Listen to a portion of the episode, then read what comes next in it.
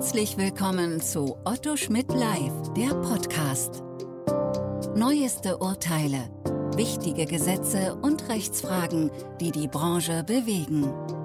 Hier kommentieren Expertinnen und Experten, deren Meinung Gewicht hat.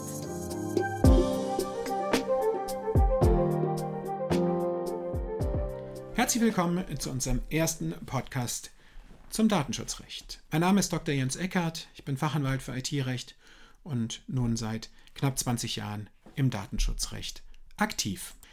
Die Grundidee des Podcasts ist lautes Nachdenken. Nicht im Vordergrund stehen soll daher die reine Wissensvermittlung, die reine Informationsvermittlung. Der Podcast will natürlich juristisch fundiert Impulse zum Nachdenken, Diskussionsstoff liefern und an der einen oder anderen Stelle mit dem einen oder anderen Aspekt vielleicht auch einfach nur zum Schmunzeln und Nachdenken anregen.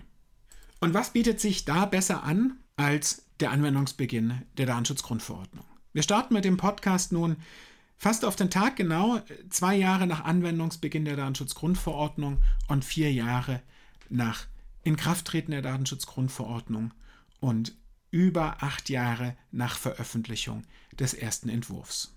Vor diesem Hintergrund möchte ich mit Ihnen einen Blick zurückwerfen. Am 25.01.2012 hat die EU-Kommission ihren Vorschlag zur Reform des Datenschutzrechts in Europa vorgestellt. Eine EU-Datenschutzverordnung. Ich habe in Heft 3 der CR 2012 hierzu einen Aufsatz geschrieben unter dem Stichwort Schreckgespenst oder Fortschritt.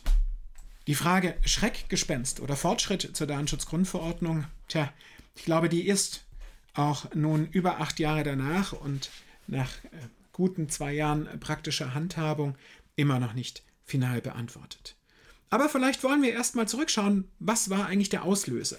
Die EU-Kommission hat sich auf die Fahne geschrieben, ein Datenschutzgesetz für das digitale Zeitalter zu schaffen. Der digitale Radiergummi sollte her. Na gut, der digitale Radiergummi kam da nicht, weil man dann doch recht schnell einsehen musste, hm, geht technisch nicht. Was wir bekommen haben, ist in in der Datenschutzgrundverordnung in den betroffenen Rechte ein Recht auf Vergessen werden. Das ist jetzt nicht ganz so innovativ, denn im Prinzip war die Regelung auch schon in der Datenschutzrichtlinie 9546 EG enthalten und auch da jetzt nicht der praktische Bringer. Aber gut, der Ansatz war gut, er war da, wir wollten was Neues. Wir hatten auch viele Themen vor der Brust, Big Data, Smart Data, künstliche Intelligenz, Internet of Things, Machine-to-Machine Learning, die Herausforderungen durch internationale Daten- und ähm, Datenkraken, Analyseunternehmen. Dazu brauche ich jetzt nicht mehr sagen, ähm, das können Sie ja auch in der Presse verfolgen. Zwischenzeitlich berichtet ja sogar schon die Boulevardpresse über solche Themen.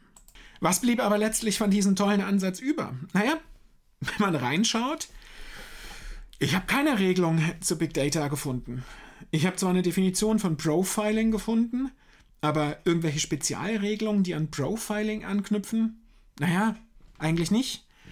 Zumindest keine modernen. Wer jetzt an Artikel 22 denkt, automatisierte Entscheidung im Einzelfall, Gedankenstrich einschließlich Profiling, Gedankenstrich, naja, wird schon weitgehend diskutiert, dass das Marketing-Profiling hier nicht runterfällt. Und ich finde wohl zu Recht. Aber ja, die Fragen sind nicht beantwortet worden. Der Blick aufs Gesetz führt für mich dazu, dass wir handwerklich ein Gesetz haben, das eigentlich ähm, den 80er Jahren entspricht. Und wenn Sie die Datenschutzrichtlinie 9546 EG mit der Datenschutzgrundverordnung vergleichen, dann werden Sie feststellen, dass was den materiellrechtlichen Zulässigkeitsbereich betrifft, haben wir keine großen Würfe, keine großen Fortschritte gemacht. Wir sehen sehr wohl Unterschiede zwischen dem deutschen Recht und dem jetzt vorhandenen EU-Recht, aber gerade im Marketing beruht das eher darauf, dass der deutsche Gesetzgeber dort die Stellschrauben stärker angezogen hatte, als es in der Richtlinie angelegt war. War auch einmal eine Diskussion, ob das überhaupt rechtmäßig war oder den Ansatz der Vollharmonisierung der ähm, Richtlinie 9546 EG konterkariert hat. Böse Zungen behaupten ja sogar, der Grund, dass wir eine EU-Verordnung bekommen haben, lag daran, dass einzelne Mitgliedstaaten, insbesondere Deutschland, der Ansicht waren, man könnte über die Richtlinie strenger hinausgehen und den Vollharmonisierungscharakter ignoriert hat. Ob es wahr ist, ich weiß es nicht, aber ins Bild passen würde es. Die Datenschutzgrundverordnung, habe ich immer wieder gelesen, ist ein Paradigmenwechsel. Wenn ich mir jetzt aber die Zulässigkeitsregelung anschaue, stelle ich fest, boah, so viel hat sich da gar nicht geändert. Gut, wir haben viele Unstimmigkeiten. viele ähm, Abstimmungsprobleme, viele Zulässigkeitsfragen, die davor geklärt waren, die jetzt nicht mehr ganz so geklärt, geklärt sind. Aber ob das der Paradigmenwechsel war, von dem gesprochen wurde? Naja, eher nicht. Was ich aber immer hörte, Paradigmenwechsel, wahnsinnige Bußgelder, bis zu 20 Millionen bzw. 4 Prozent des weltweiten Vorjahresumsatzes des Unternehmens. Aber auch das scheint mir nicht der eigentliche Paradigmenwechsel zu sein. Der liegt an einem ganz anderen Punkt. Ja, die Bußgelder waren knackig. Das war auch gut so, denn damit hatte man die erforderliche Aufmerksamkeit. Aber ist das der Paradigmenwechsel gewesen? Ist das überhaupt die eigentliche Ausweitung der Sanktionen gewesen? Ich bin geneigt, zu beiden Nein zu sagen. Denn die eigentliche Sanktionsverschärfung ergab sich aus meiner Sicht weniger aus der Höhe der Bußgelder, als vielmehr daraus, dass viel mehr Handlungen oder Pflichten nach der Datenschutzgrundverordnung plötzlich Bußgeld sanktioniert waren. Es kamen neue Pflichten hinzu, ich sage nur Datenschutzfolgeabschätzung, die Bußgeld bewährt ist. Alte Pflichten, die wir hatten, beispielsweise Verzeichnis von Verarbeitungstätigkeiten und Sicherheit der Verarbeitung hatten im BDSG alt Vorläufer in 4g Absatz 2 und 9 BDSG alt, aber waren dort nicht Bußgeld bewährt.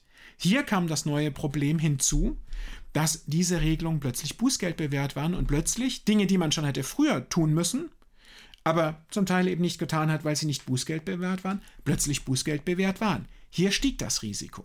Aber auch das erscheint mir nicht der eigentliche Paradigmenwechsel der Datenschutzgrundverordnung zu sein, sondern der liegt an einem ganz anderen Punkt. Die Datenschutzgrundverordnung ist ein in sich sich selbst absicherndes Compliance-Gesetz. Das ist aus meiner Sicht der eigentliche Paradigmenwechsel der Datenschutzgrundverordnung. Schauen Sie sich das mal an. Anders als im alten Datenschutzrecht haben Sie die Situation, dass jede Zulässigkeitsfrage, jede Zulässigkeitsprüfung durch eine Dokumentationspflicht abgesichert ist. Jede Handlungspflicht ist durch eine Organisationspflicht abgesichert. Das hatten wir im alten Recht nicht. Und da kriegen Sie eine viel stärkere Verzahnung hin, die wir so nicht hatten. Lassen Sie uns das an zwei Beispielen anschauen. Die Zulässigkeitsprüfung. Darf ich die Daten verarbeiten oder nicht? Ist nicht neu. Ist Bußgeld bewährt, ist aber auch nicht neu. Aber die Situation, dass Sie sie nach Artikel 5 Absatz 2 Bußgeld bewährt dokumentieren müssen, dass sie nach Artikel 13 und 14 Bußgeld bewährt der betroffenen Person die Rechtsgrundlage proaktiv nennen müssen. Das sind Neuheiten, die sie so nicht hatten. Und da wird dann tatsächlich die Prüfungspflicht durch Dokumentationspflichten abgesichert. Sehen Sie die Erfüllung der Pflichten ähm, gegenüber den Betroffenen, ob das nun die proaktive Informationspflicht nach Artikel 13 oder 14 ist oder die reaktive Auskunftspflicht nach Artikel 15. Beide Pflichten sind abgesichert durch die Organisationspflicht, die in Artikel 12 der Datenschutzgrundverordnung geregelt ist. Mit anderen Worten, es mag sein, dass aufgrund eines menschlichen Fehlers mal eine Auskunft durchrutscht, eine Auskunft zu lang durchrutscht, nicht innerhalb der Frist bearbeitet wird. Das mag passieren, das mag auch nicht zu einem Bußgeld führen, aber schließt dann, wenn es aufsichtsrechtlich untersucht wird, direkt die Frage an, war die Organisation im Unternehmen so ausgerichtet, dass es eigentlich ordnungsgemäß hätte umgesetzt werden können. Und wird die Frage dann verneint, dann sind Sie tatsächlich bei einer Sanktion nach Artikel 12. Gerade in dieser Verschränkung von aktiven Pflichten mit ihren flankierenden Pflichten lässt sich der Wurf der Datenschutzgrundverordnung sehen und natürlich auch das Problem, sie in der Praxis umzusetzen. Denn durch diese Verwebung sind natürlich die Komplexitäten ganz anderer geworden, die Aufwände in Unternehmen ganz anderer geworden. Ob das dann am Ende des Tages das Ziel, das 2012 gesteckt wurde, nämlich ein Fortschritt im Bereich Datenschutz im digitalen Zeitalter zu liefern, das werden wir heute noch nicht sehen, sondern ganz der politischen Handlungsgedanken entsprechend nach einer Dekade. Die Frage werden wir uns also zehn Jahre nach Anwendungsbeginn der Datenschutzgrundverordnung stellen und dann schauen, wo wir sind. Diese Zeit und gerne noch länger werden wir mit dem Podcast begleiten, versuchen, Sie immer wieder zum Nachdenken anzuregen und vielleicht an einem einen oder anderen Punkt zum Schmunzeln zu bringen. Ich freue mich, dass Sie uns zugehört haben und bleiben Sie dem Datenschutzrecht und dem Podcast gewogen. Bis zum nächsten Mal. Sie hörten Otto Schmidt live, der Podcast.